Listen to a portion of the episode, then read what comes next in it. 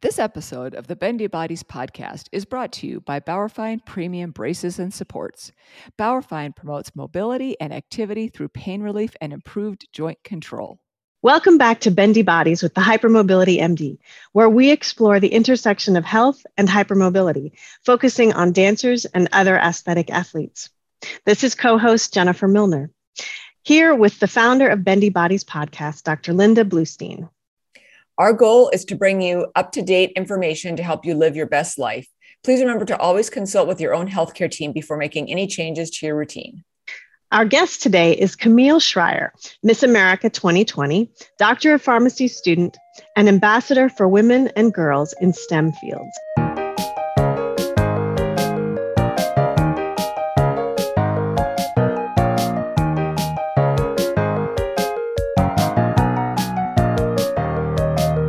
Camille, hello, and welcome to Bendy Bodies.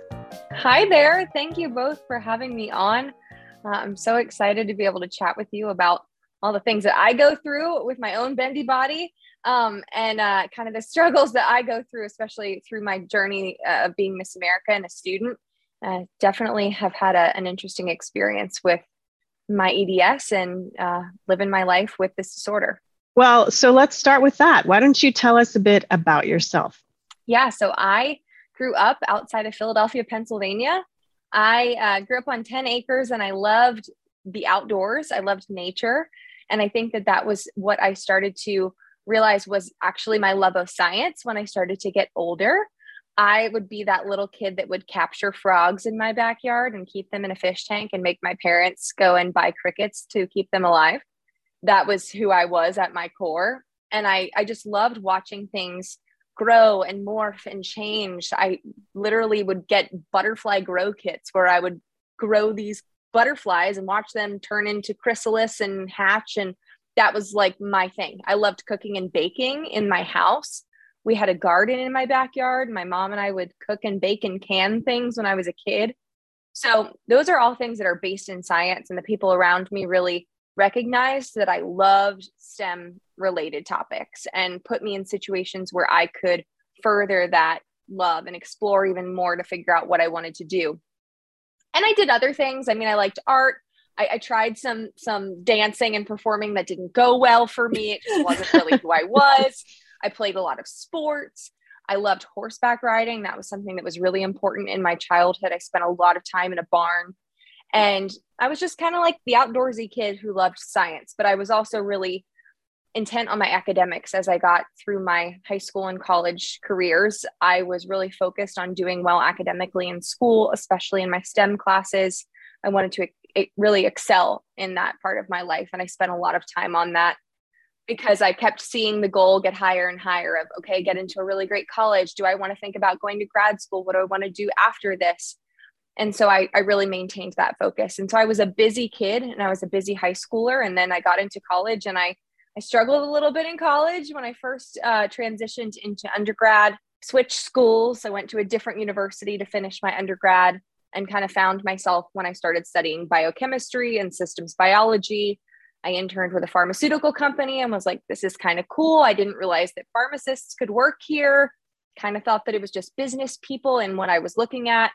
And i'm like wow what if i could like learn all this science and then go work in a company like this? And be able to kind of do that corporate america thing that i kind of had pictured myself in but also use all these really cool science skills that i have and the things that i loved and being able to you know provide products to people that make a real difference in their lives.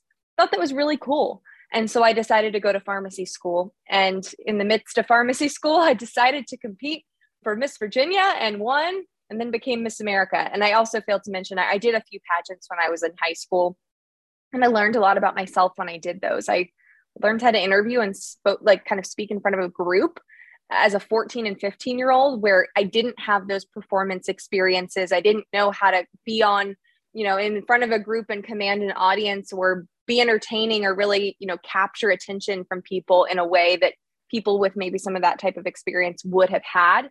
So I learned those skills through competing in pageants as a teenager. And I really was a much better communicator than my peers going into college because of the experience that I had had. I was really comfortable meeting new people and having a conversation about who I was. And it put me ahead of people in terms of interviewing and public speaking when I navigated my college experience. And so I was really grateful for that. And it was not like toddlers and tiaras, like it was very tasteful and I learned a lot. It was a great family experience for my whole family. My dad got to escort me on stage in my evening gown. It was a really fun thing for us to do as a family. And that was kind of the catalyst of like, hey, do I ever want to do Miss America? But there were some barriers of how I might do that.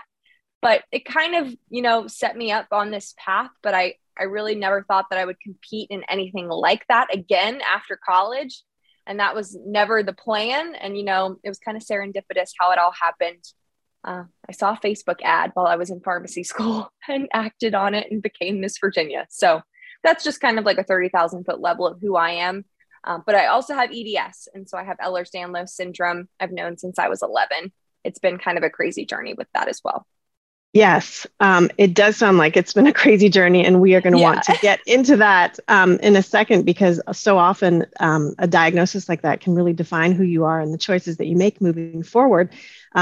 But I hear such a clear narrative through your life so far of this this love of outdoors, which turned into and was fostered gratefully um, was fostered into a love of science and this this feeling pulled towards the business aspect of it um, sort of encouraged you to enter into pageants and you became this amazing communicator for it and all of these things have sort of been converging and pulling you down this very clear path and then you get this diagnosis with EDS. Um, but before we get to that, it's so interesting how different your reign has been compared to people in the past. You are the, the first woman to win Miss America with a science demonstration.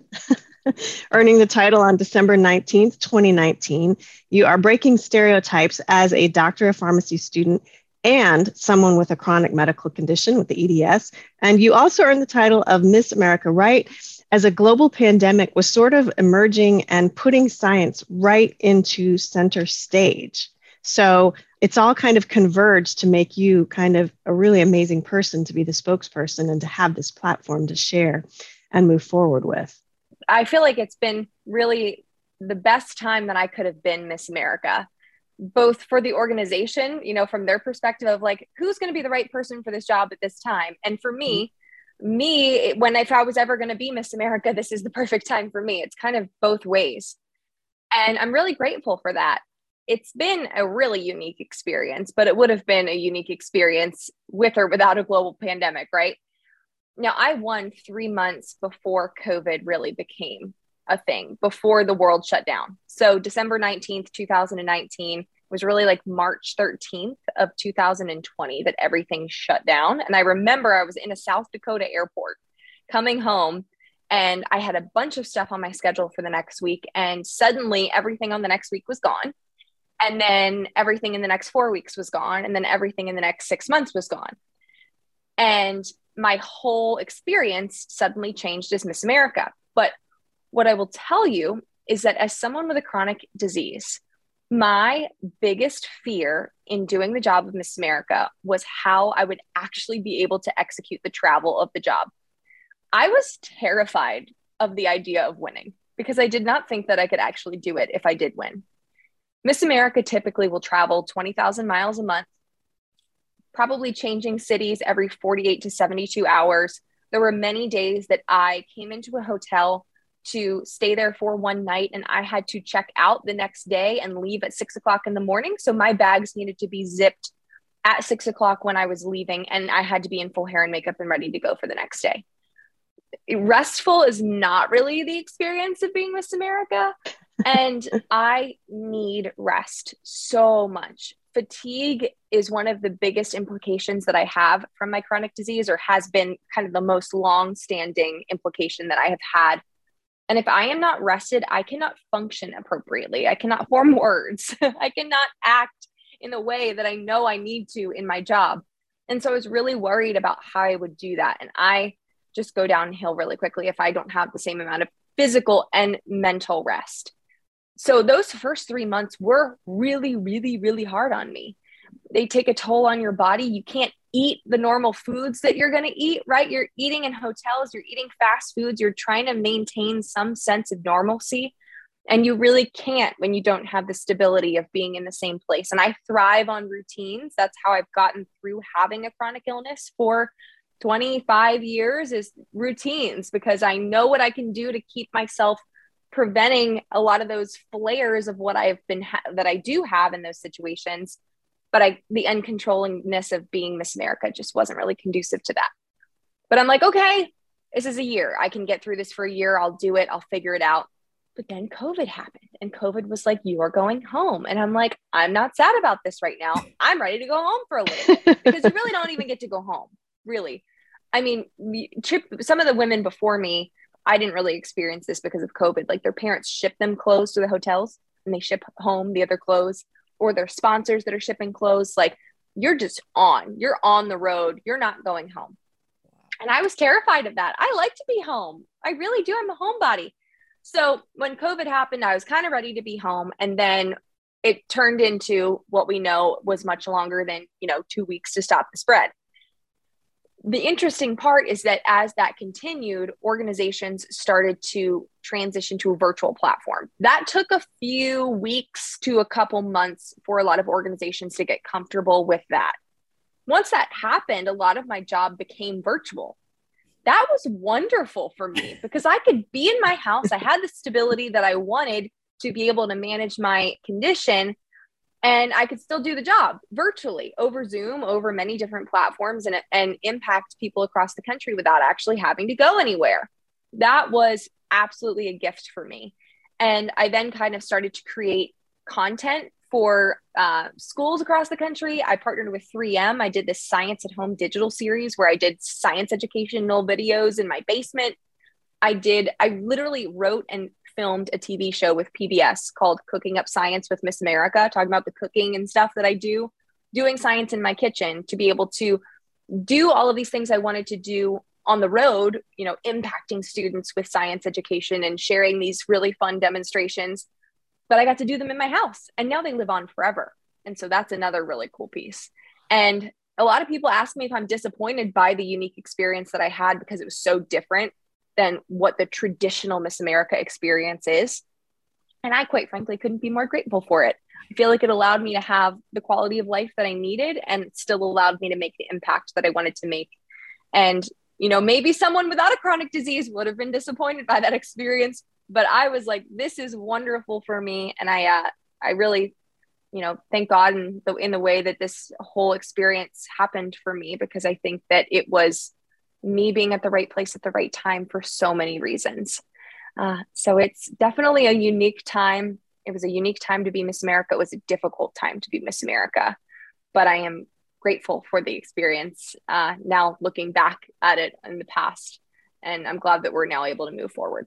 Yeah, that's such an amazing story. And it is so incredible the timing as I started reading more about about you and and how all of this evolved and everything over you know preparing for this podcast interview it is amazing sometimes how things work out and yeah. um, how you know this exhausting schedule that um, right if you had had to keep that up for a whole year really could have really been incredibly um, detrimental to your physical and, and emotional health, you know, potentially. So that's really absolutely. Yeah.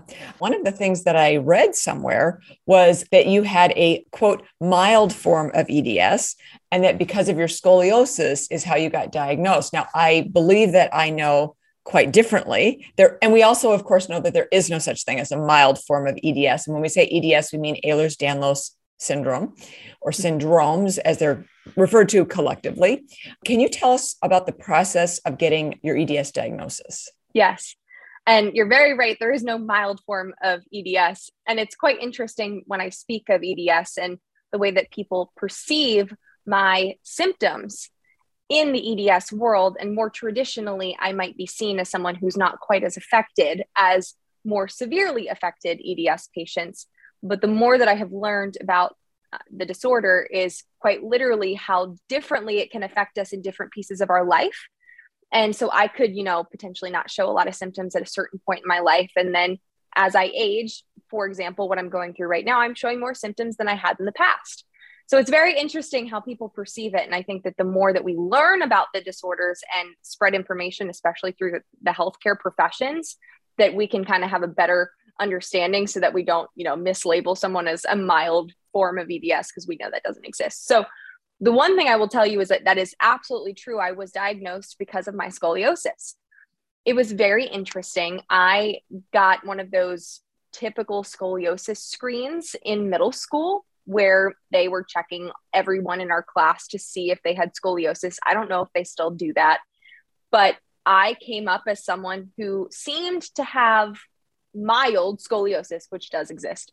and so I got a note sent home to my parents, and this was not surprising.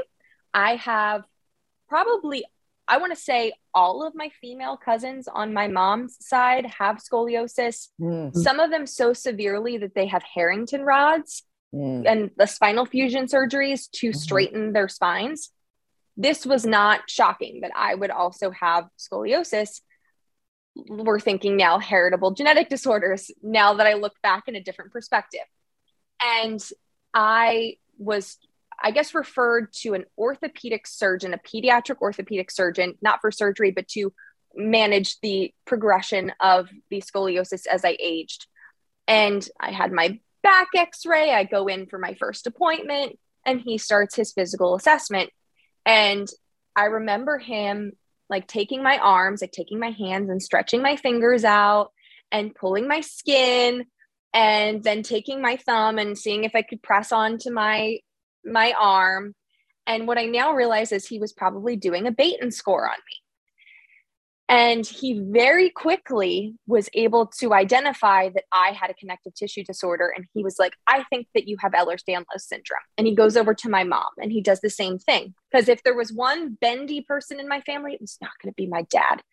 And uh, it was clearly going to be my mom. And, you know, the family history. So we were thinking of this in two ways. It all fit. And so he, within that first appointment, was like, Hey, I think that you have this connective tissue disorder, probably EDS, that is causing you to have this scoliosis. We're going to monitor you for the progression of this scoliosis. I really do have a very mild case of scoliosis that really hasn't progressed much at all. But I know that I have it. And I'm grateful for that because it really led me to this answer. So we go to a pediatric geneticist at St. Christopher's Hospital in Pennsylvania, in Philadelphia, Pennsylvania very close to where I grew up. And she diagnosed me immediately and my mom on the same day with EDS. So my mom was in her 40s at this point and had lived her entire life with injuries, with mm. being told that she was lying. She got mm. the Sarah Bernhardt Award when she was in high school because she was so dramatic because she would always get injured in her high school sports teams. Mm. Constantly told that she was making up all of these injuries and all of these problems that she was having the fatigue. She thought maybe she had rheumatoid arthritis. There were so many problems her whole life. And she then got an answer because of me. And so although i got diagnosed very early in terms of eds world i answered the question for someone who got diagnosed much later in their eds experience. And it's really interesting because we you know, we have similar genetics, right? And we have these different start times of diagnosis. And I think that we're a perfect example of where early diagnosis can be really beneficial for patients. And I am a big advocate for early diagnostics, whether or not it's supporting labs like the Norris lab at MUSC, who is coming up with an HEDS, they're tr- finding an HEDS gene to help really facilitate genetic testing for HEDS. It's the only one we don't have a genetic test for. And we have so many tests now that didn't exist when I was diagnosed. And so, for those who aren't really familiar with genetics, I was diagnosed in 2007. Between 2007 and 2021 in genetics is like a light year. we had one genetic test and it was only for vascular EDS at the time of diagnosis for for me. I didn't have vascular EDS. And I was just kind of given a diagnosis of classical EDS at that time. Mm. And it was even prior to the reclassification. I guess it, they didn't even, you know what? I'm thinking back. They didn't even tell me I had classical. It was like mitis type, or there was mitis and gravis and all of these very old hmm. classifications. Mm. And then EDS world kind of changed all of these classifications a few years later. So there were questions about really what EDS I did have, but I always understood that I had classical. I now am seeing providers who think that I have HEDS. So I'm now, even at 26, I'm looking to now get reassessed genetically now that we have these tools to be able to better understand what I have. So the benefit was I knew that I had EDS at 11.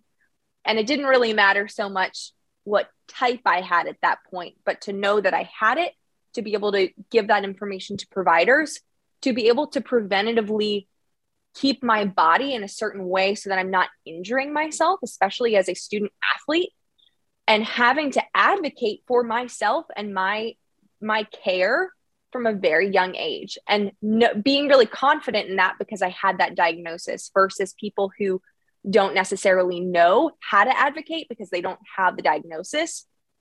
And it's also just comforting to know when you have such a, a crazy disorder like EDS that affects every body system and sometimes makes you feel like you are crazy mm-hmm. to know that you have this this diagnosis that explains the crazy it makes you feel like you aren't crazy because you're like hey this is the reason why and it is not me it is just my body and if your provider, there's some providers that still ask questions of me or make me feel like what I have isn't necessarily an accurate diagnosis, but I know in my heart that I I I have the correct diagnosis mm-hmm. and I can then advocate for myself. And so I think that there are so many reasons why the early diagnosis is so important. And I think when I talk about spreading awareness of EDS, that is part of why I think that that is so important for people to understand what EDS looks like there's still an understanding in the medical community that I am not a picture of EDS because I am not disabled. I am not in a wheelchair. I do not have frequent dislocations. I don't have some of these really classic signs of EDS, but I absolutely have the disorder and I want to put a face to what functional EDS can look like so that people can understand from two perspectives that people that don't look sick can still be sick and you might be going through something similar or your child might be going some, through something similar to what i did as a kid and then you can help give them answers. And what i will also say is i showed signs of eds my whole life. I didn't mention that part. They i had mm-hmm. scoliosis right? And that's what helped me get that mm-hmm. diagnosis. I was born breech with my hips dislocated. Like i came out with my hips dislocated. So that was like day one and I joke because I think the average time to diagnosis for EDS is somewhere between like 10 and 15 years from the first symptom. And I'm like, perfect, I'm right on track because I got diagnosed 11 years after my first symptom, which was when I was born.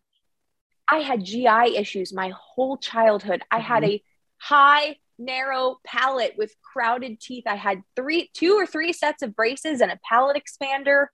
I had joint pain. I had bruising, I had abnormal scarring, stuff as a kid that, you know, kids bruise, kids are kids have pain because they're growing, but how do you really differentiate those things? I showed so many symptoms of EDS that never got answers until I had this the scoliosis.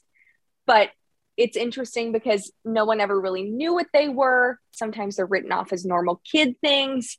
And so I am really passionate about helping people and parents especially to identify what this looks like in their children so that they can give their kids the best opportunity to access that preventative care that I had and I think that what has really given me a really beneficial outcome as an adult. I'm still affected, but I could be affected much worse if I didn't have the preventative care. Yeah, absolutely. And and that's fascinating that you and your mom were diagnosed at the same time, which I bet if we were to look at um, years, as in like 2005, 2006, 2007, like the number of people getting diagnosed, it definitely is improving from the standpoint of. Uh, uh, when I say diagnosed, of course, accurately diagnosed, right? We want to make sure that we are not just diagnosing Absolutely. people, but accurately diagnosing, right?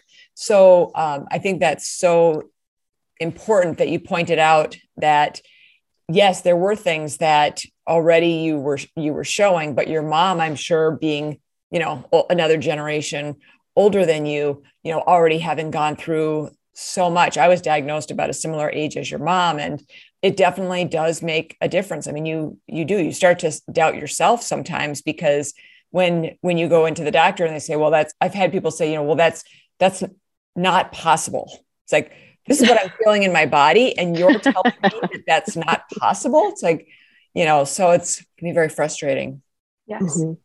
I've had some eds advocates tell me that we need when we're talking to healthcare providers about eds it's very difficult because healthcare providers have gone through all of this education. And someone who's in pharmacy school i'm pretty stubborn because i'm like i have gone through this education. I know what i'm doing especially for those who are practicing and have much more experience than i it's hard for some of these some people to admit that maybe i don't know enough about this particular topic when we're thinking about this isn't possible.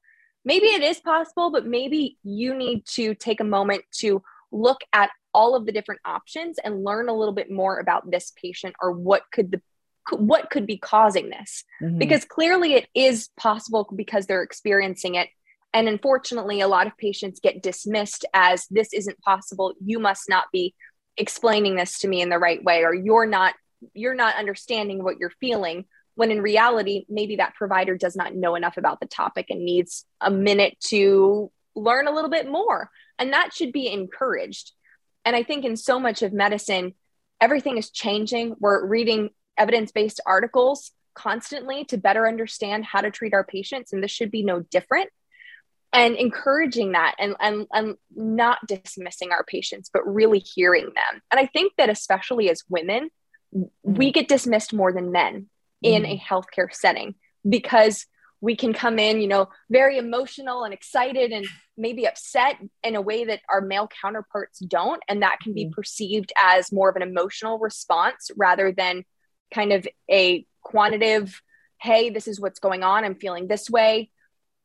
And that's something that we need to really emphasize with providers that are treating EDS patients, or maybe I think especially primary care providers who might be seeing these symptoms in the primary care setting and then can help identify them.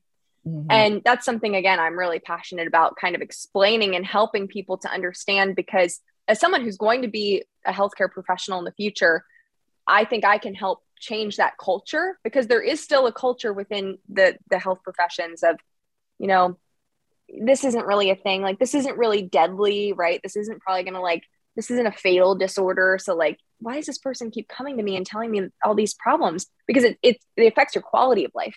It doesn't necessarily affect your length of life most often. I mean, unless you have vascular EDS, mm-hmm. but it so deeply affects your quality of life and your mental health because it makes you feel like you're crazy. And so sometimes just listening can be one of the best things that someone can do. Um, and that's been something that when i'm in my settings with my healthcare providers even if they don't know what to do if they feel if i feel like my provider is just listening to me and helping me come up with an alternative option to make me feel a little bit better or just saying like hey i understand you're going through this and we're going to work you through it that's always better than like you know what? I don't think that's what you're experiencing and we're going to treat you for something else.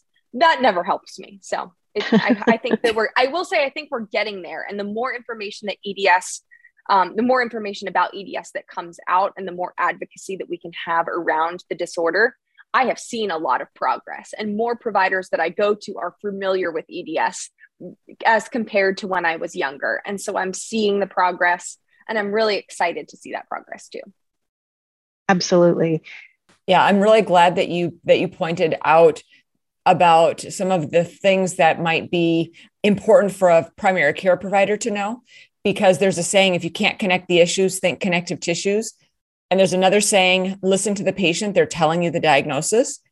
But we tend to overly rely on tests. And so when the tests come back normal, when the imaging comes back normal, you know, I think a lot of times the the doctors, since they don't really know what else to do, we're busy, we're pushed to have more and more patients seen in a day. So I think it's just so important for primary care doctors to that that's so succinct. If you can't connect the issues think connective tissue. Someone's coming in and telling you because we do have a lot of physicians that listen to our podcast. We have medical students that listen to the podcast.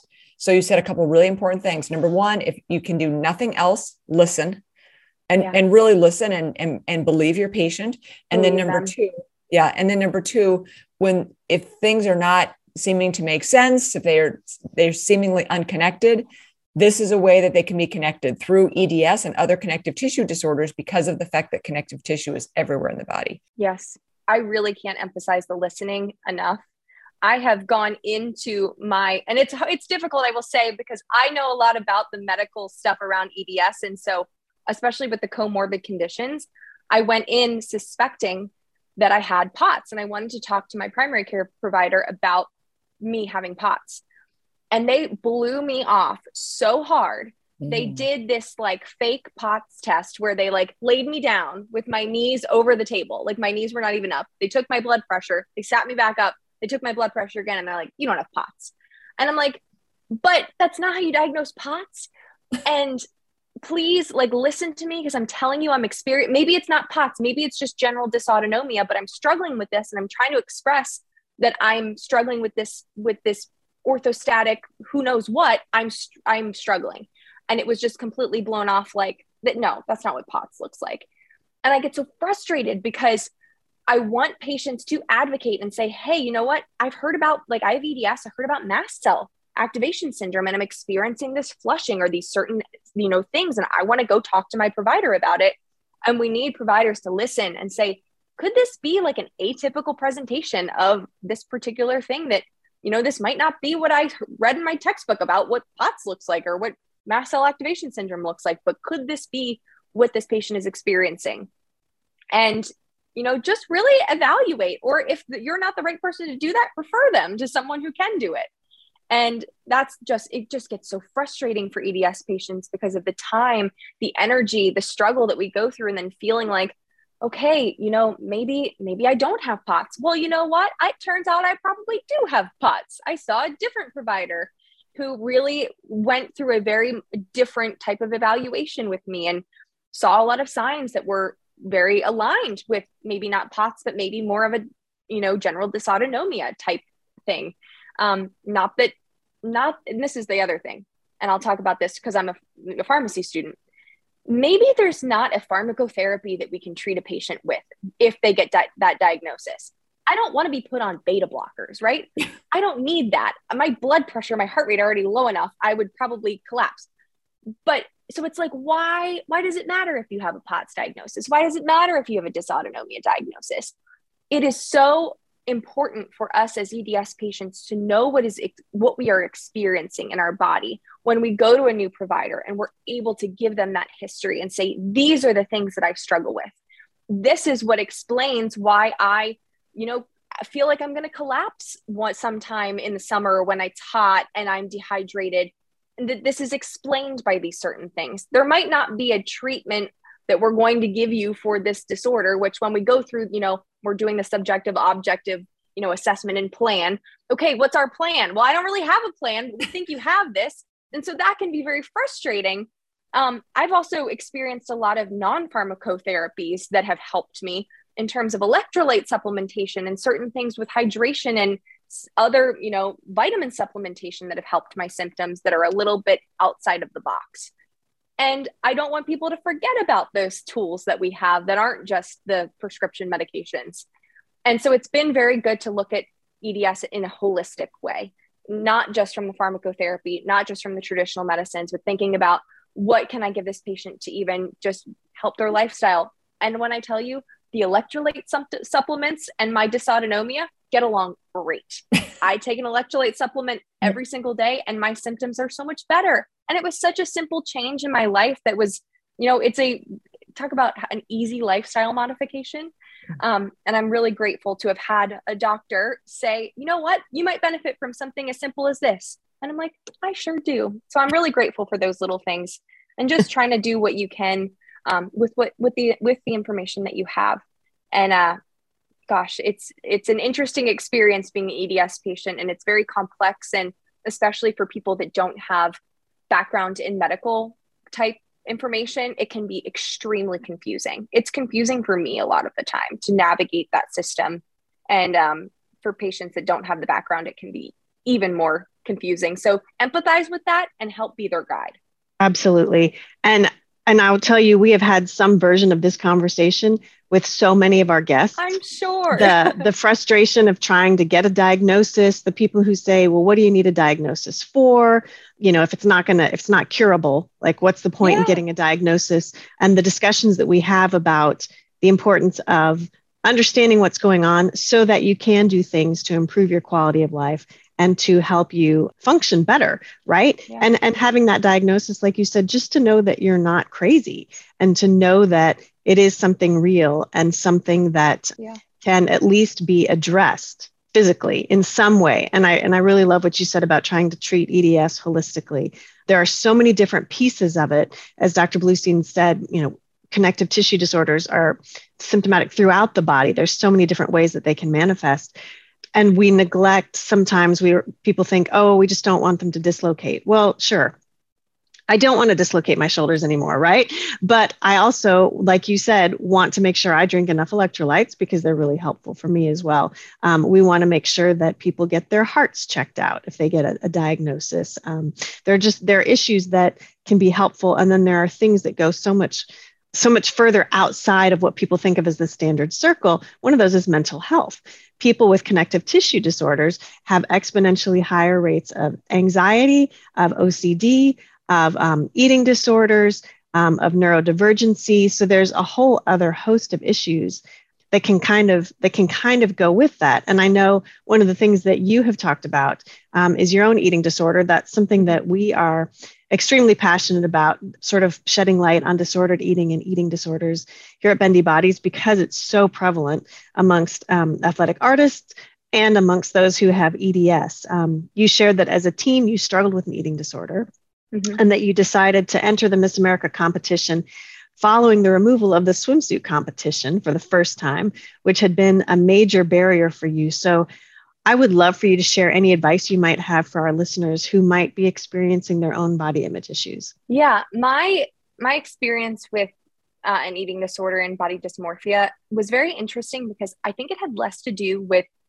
actually the shape of my body and more of a control mechanism for me. Mm-hmm. I have been diagnosed with OCD and I, there's been questions of whether or not that was the right diagnosis for me. I think mental health is very similar to an EDS diagnosis to get the right diagnosis and if that's accurate um, and really being able to place you appropriately. So I had gotten an OCD diagnosis at one time um, that the the the idea was that I love numbers and maybe this goes back to my science love and why I'm good at, at, at math and science. I was very hyper focused as a teen on my achievements in terms of numbers. I like um, kind of quantitative values of measurements of a, a way to measure success. and a great way to do that is grades and GPA, um, rankings of what colleges you might go to, uh, and your body in terms of weight, in terms of measurements. And that was something that I started to obsess over as a form of my own success counting calories, counting macronutrients, making things as low as possible in calories to be able to achieve a certain goal that I had kind of mindlessly set for myself and tracking that progress and seeing success because I thrived on seeing numerical success. It was very interesting because it was only when I kind of, well, first of all, I, I probably destroyed my metabolism through this and so when I stopped that type of behavior, my body uh, really gained a lot of weight that I had never had prior, which is a result of the body kind of being in this starvation like state. That was when I started to really face the body dysmorphia more than I had ever faced at, you know, a lower weight.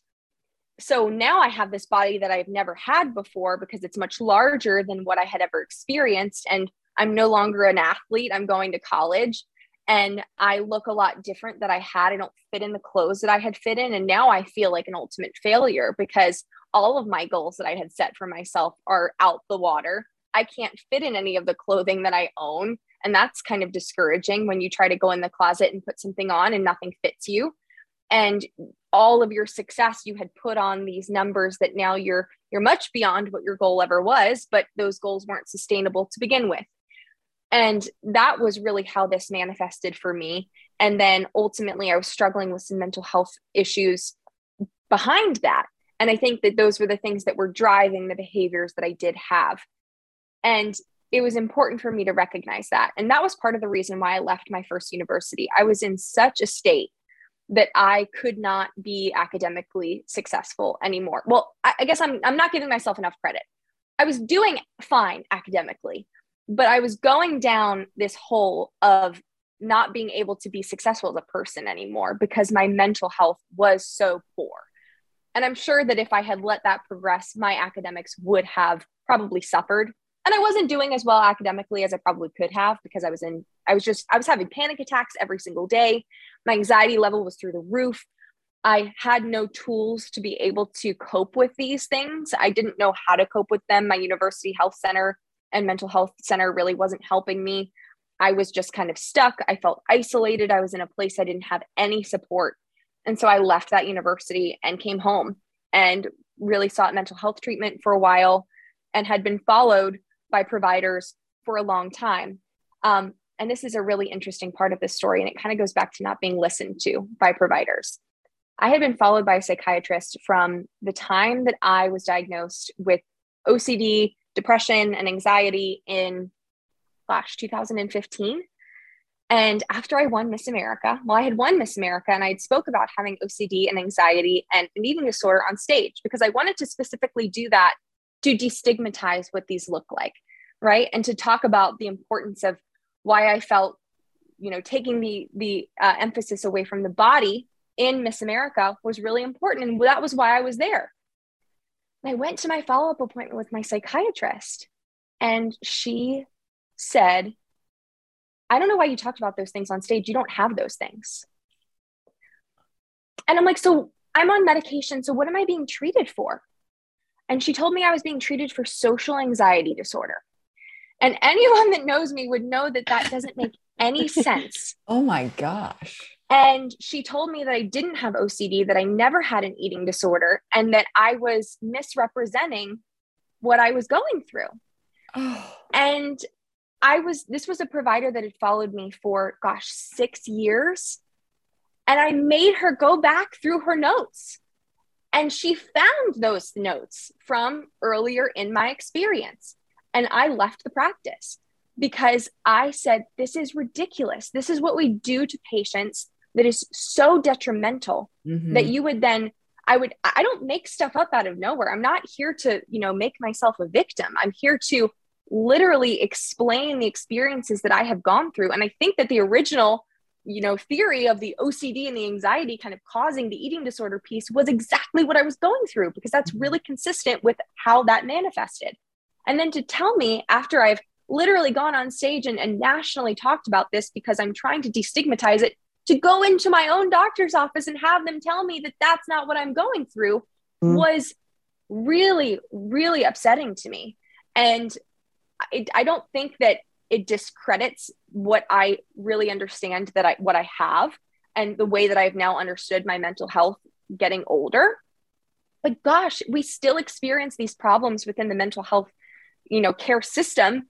And it's I am not an exception to that. This happens to many patients where they're questioned even by the people that are supposed to be their biggest advocates.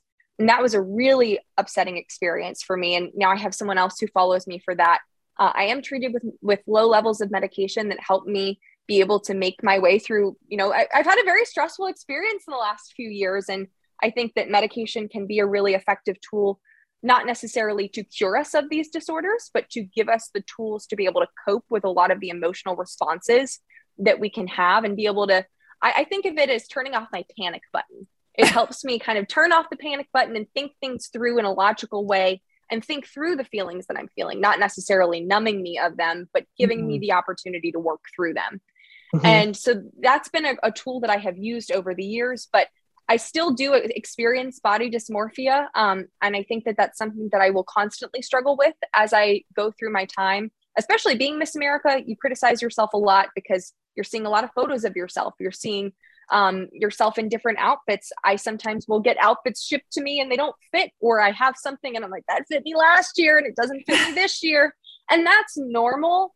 But when you are in a role like this, and you've spent an X amount of money on all these clothing, all this clothing to wear in these certain situations. You want to be able to fit into them, but we have these body fluctuations. So, the biggest thing that I would say to anyone struggling with body dysmorphia is don't judge yourself on your body. Think about all of the achievements that you have in your life. Does your body actually matter in any of those achievements? When I look at what I'm the most proud of, it's my two degrees from Virginia Tech. I have a degree in biochemistry and a degree in systems biology. I got those with honors. They sit on my wall. What my body looks like has nothing to do with the fact that I got those degrees. It helped me be able to, you know, function and get through my my campus, but the shape and the size of my waist had nothing to do with me graduating with honors with those two degrees.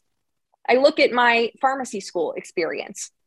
I put a lot of value on my academic achievements. That's something that's really important to me my body being healthy and functional helps me do that, but the size of my body and the shape of my body does not.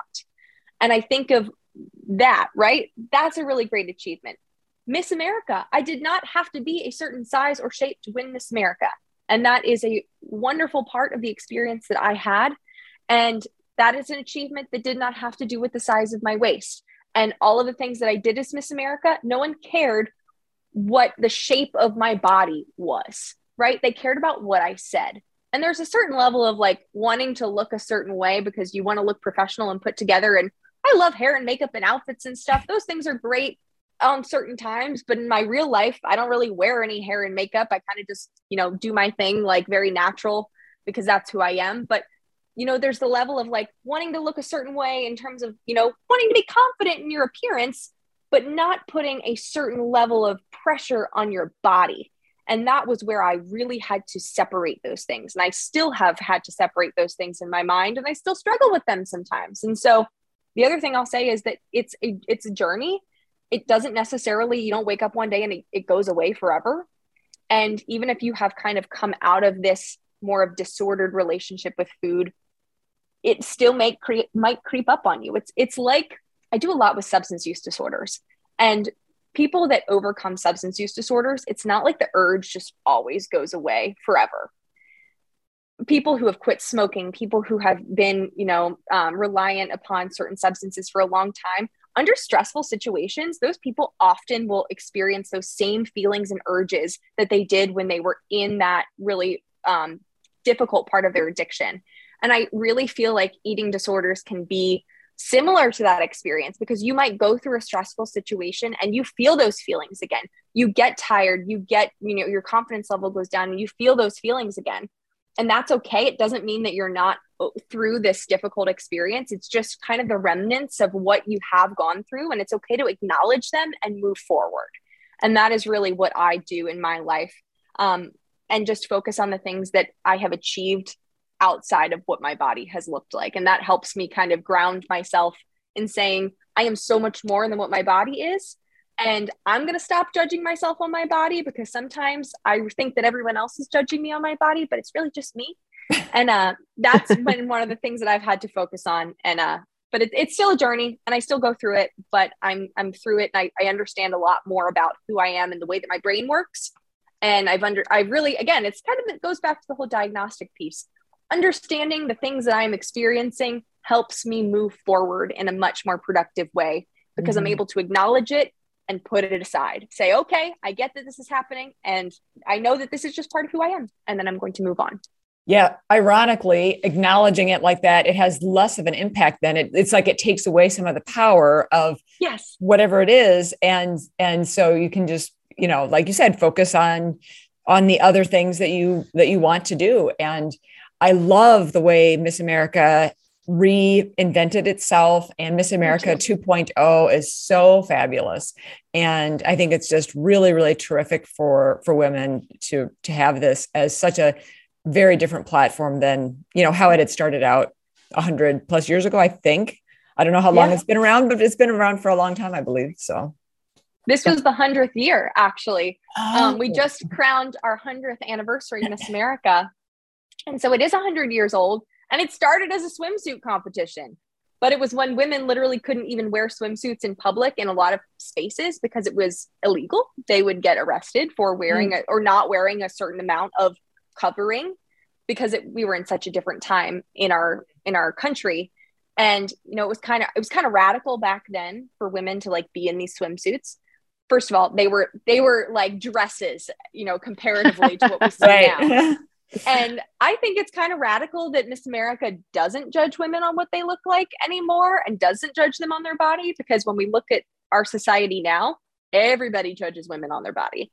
So what? I i can go and compete for this traditionally feminine role and i'm not judged on my body? Like that's kind of different.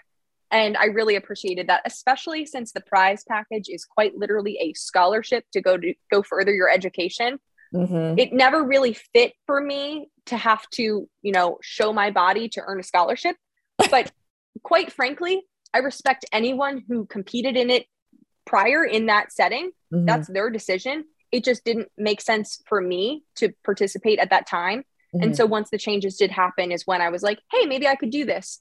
And uh, for so many reasons, again, it was the right place at the right time for me. And I feel really proud that I got to do that entire experience without having to put on a swimsuit and not having to be judged on my body because I just know that that for me would not have been a healthy experience. I would have become obsessive over it again.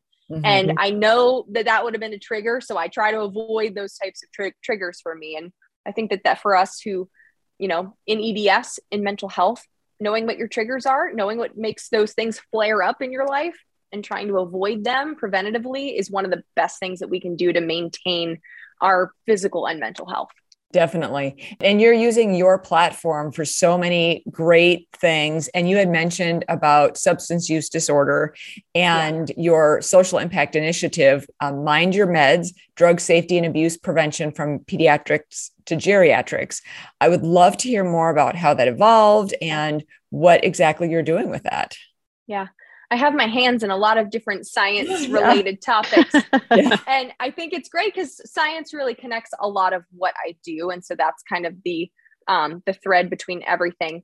I, as a pharmacy student, took a naloxone training class, which is Narcan. And I never really understood the depth of the opioid epidemic in our country until I learned about Narcan.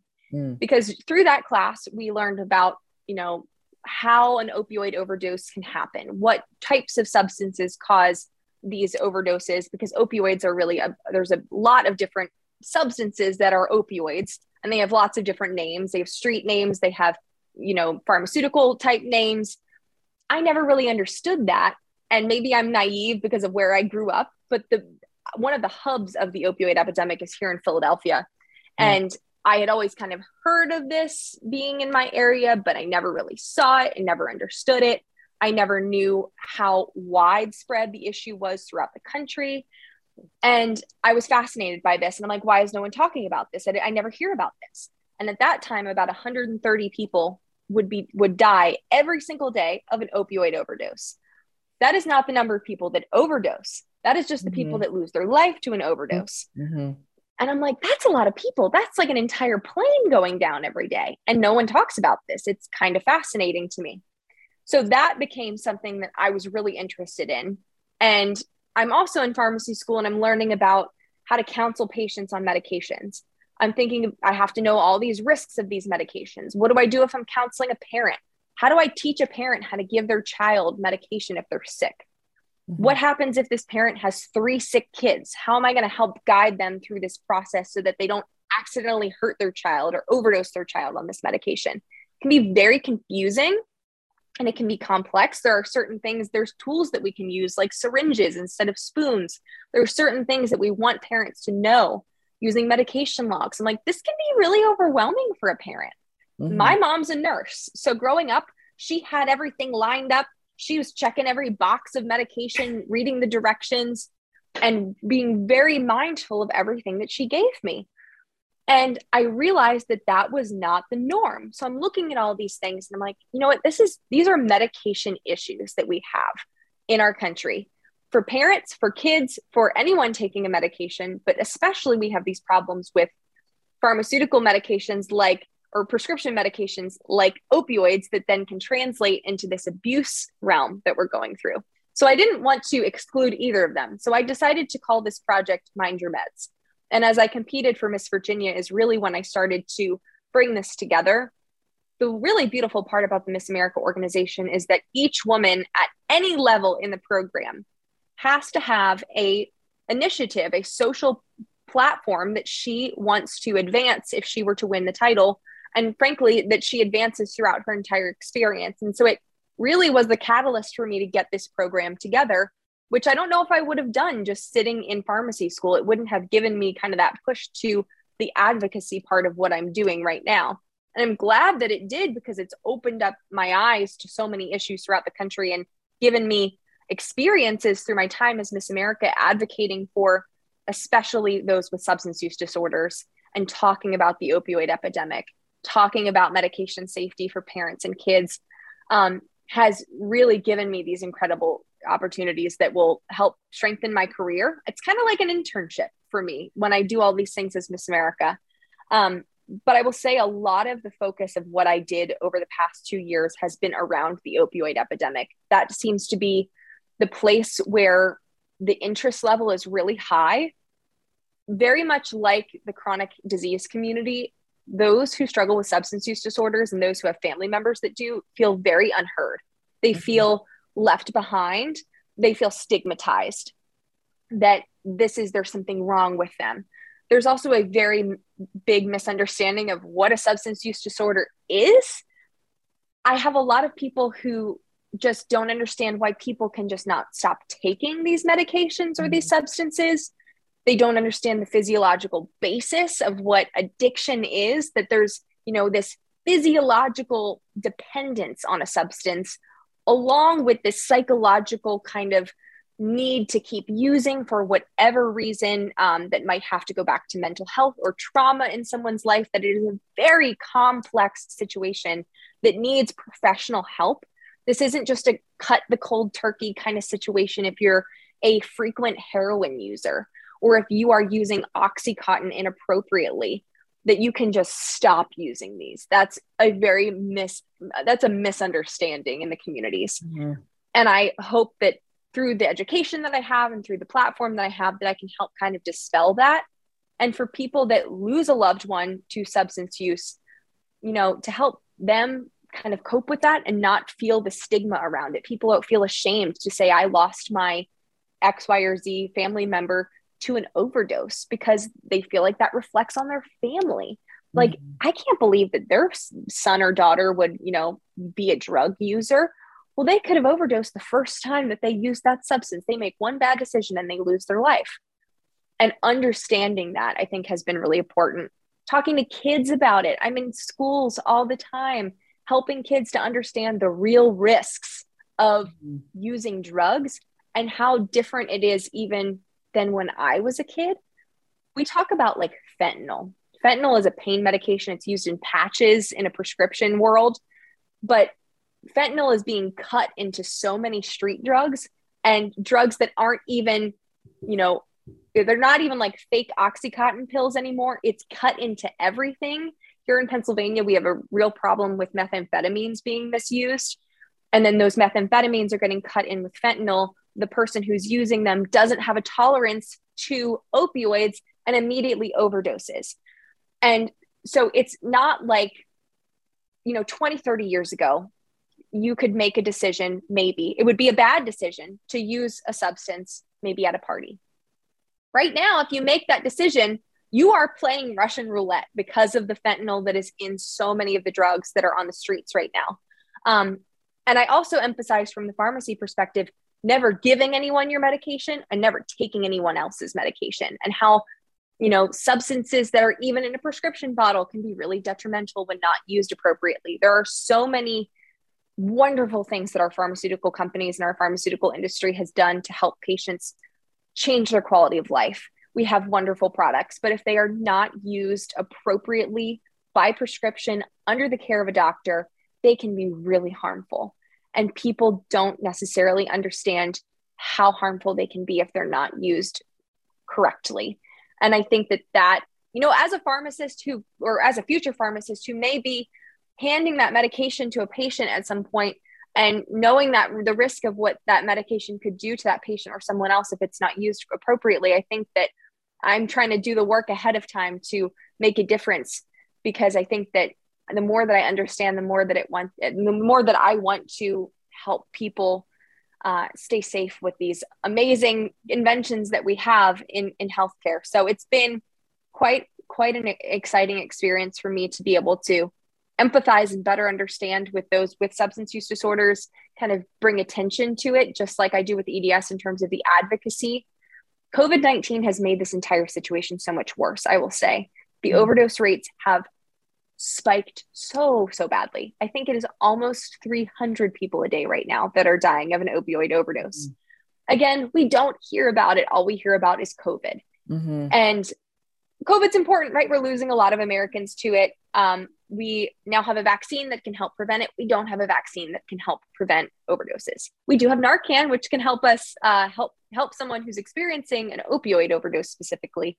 Um, again, a lot of stigma around Narcan. I did a I actually did a collaboration with Emergent Biosolutions, who produces branded Narcan. And this these posts were running on Instagram, on Twitter, on Facebook. I did the, when I tell you that the comments were terrifying people are like, let the junkies die. It's natural selection. It's oh. their fault.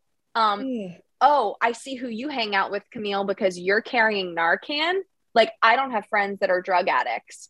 And I'm like, there is such a misunderstanding mm-hmm. about opioid overdoses, what this looks like in our communities, what people look like who struggle with substance use disorder. And it breaks my heart. And I'm like, cool. So we need to keep working clearly um, and need to need to continue to talk about this. Um, gosh, it, it broke my heart, and I'm like, I'll take your comments all day long. Please give them to me because I'm I'll take them. But your your brother, your neighbor could be in their house struggling, and you're gonna you're this is what you're saying. And I, I go back because I also relate it, you know, for those who are listening who don't know what Narcan or naloxone is, it's the opioid overdose reversal medication it almost can immediately bring some someone back from a comatose state if they are experiencing an overdose from opioids which really causes a lot of respiratory depression which is what is fatal about an opioid overdose so it's going to allow their body to kind of release those opioid you know particles from their receptors in their nervous system and allow them to breathe again. And it's it, it, it gives them a chance to live again. So if you're talking about helping someone overcome a substance use disorder, the first step would be keeping them alive. And uh, it's really a life or death situation at that point, but it's a stigmatized life or death situation because it's they're saying, oh, they've made that choice to use that substance.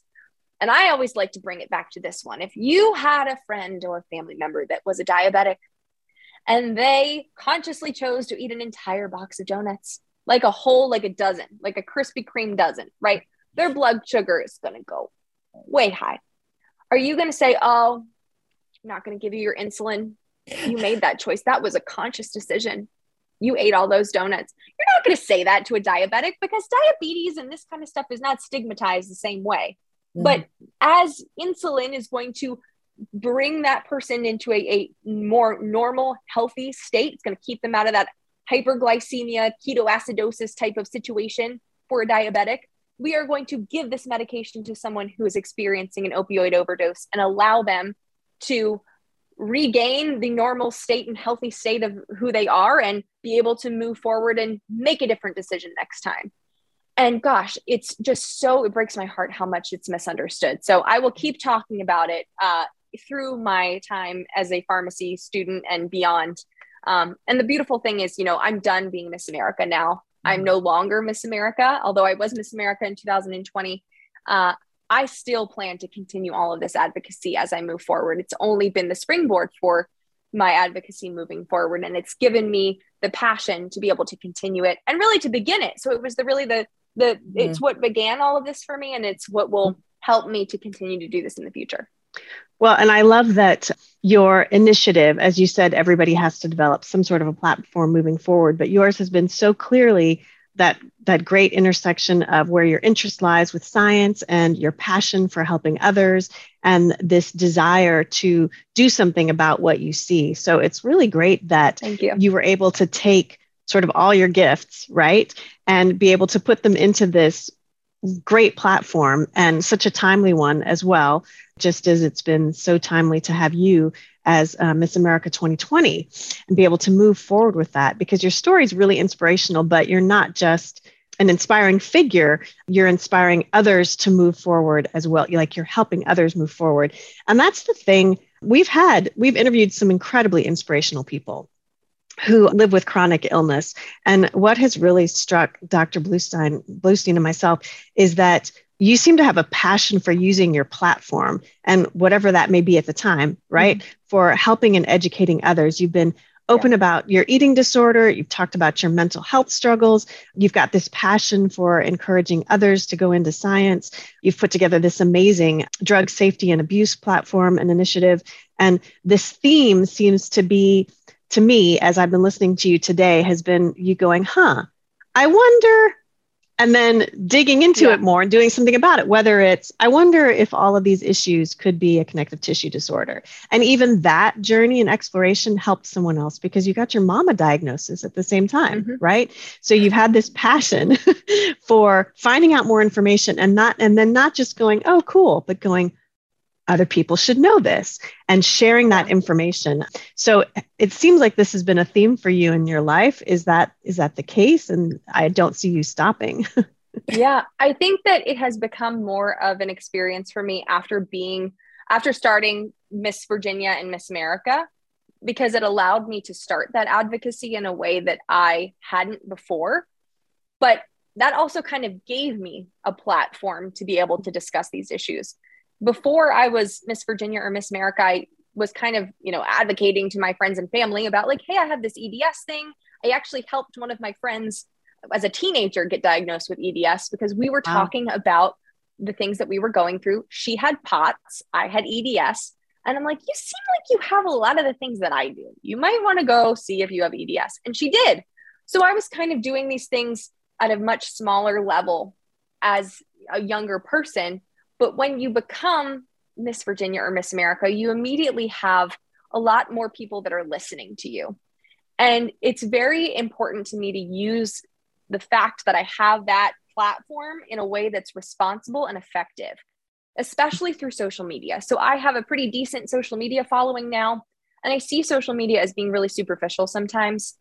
And I try to use the platform that I have on social media to engage the people that listen to me, but also to give a message to them mm. in a mm. way that's both, you know, it can be entertaining and it can be fun to look at, but also to have some meaning behind it instead of just a bunch of pretty pictures.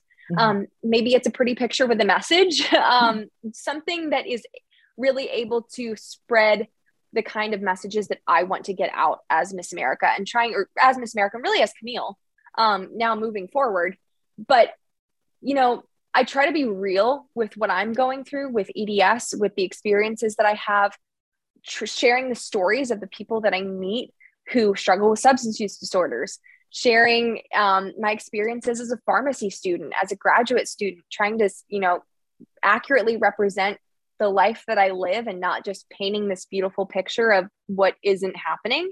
Mm-hmm. And I do fall into that sometimes too. I am guilty of that occasionally, as I'm sure we all are, because we want to post the best stuff that happens to us. We don't want to post on our worst days, mm-hmm. but trying to stay somewhat realistic, but also spread awareness of these particular things that are really important to me.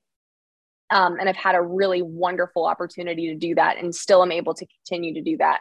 And social media is a really powerful tool with this, I will tell you. Being able to talk about these issues on a social media platform. Um, gosh, Instagram is my primary platform and I have so much engagement with EDS patients on my Instagram. There's a lot of really active EDS uh, advocates and and pages that talk about these issues. Um, that that's one of the places I connect with a lot of EDS people.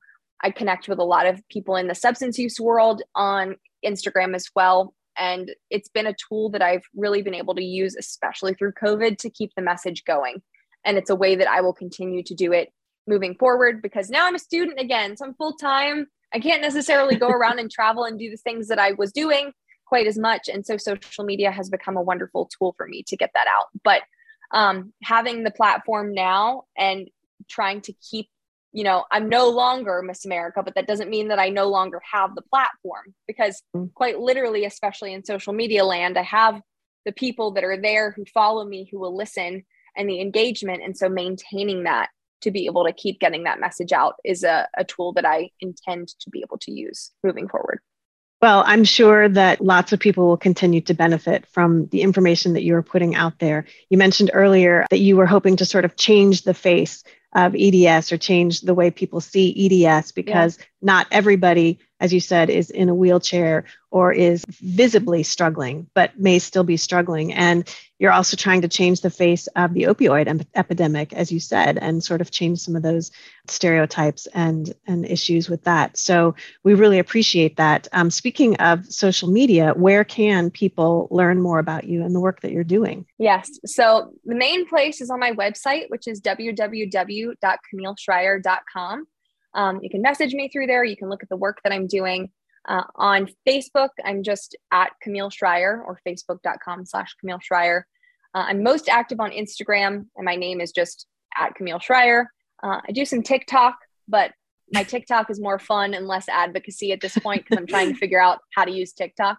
Um, and I'm on Twitter, but not super active. Instagram, Facebook, and my website are probably the places that if you want to get the most information, um, that you can find me. And those all have links to message me and email me if you want to get involved or if you have something that you'd like me to work on with you. I do a lot of collaborations. I do a ton of speaking engagements. So if you want me to come share my story somewhere with you uh, or have a way that we can work together, please feel free to reach out and we'll see how we can do it. Excellent. Well, you have been listening to Bendy Bodies with the Hypermobility MD. And today we have been speaking with Camille Schrier, Miss America 2020. Camille, thank you so much for sharing your story today. We are so grateful for you opening up and um, being such a great role model for so many people uh, across the world. Absolutely. Thank you so much for having me it was so fabulous to get to chat with you and to finally get to meet you. I've been following your path and it's just so fabulous to to learn more about the work that you're doing. The more I hear, the more I excited I get. So Oh gosh. Well, thank you. And thank you for giving a voice to hypermobility and people who struggle with disorders like EDS.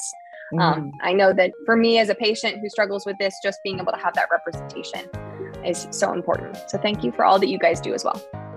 Absolutely. Absolutely. Thank you. And until next time, we'll see everybody next time. Bye.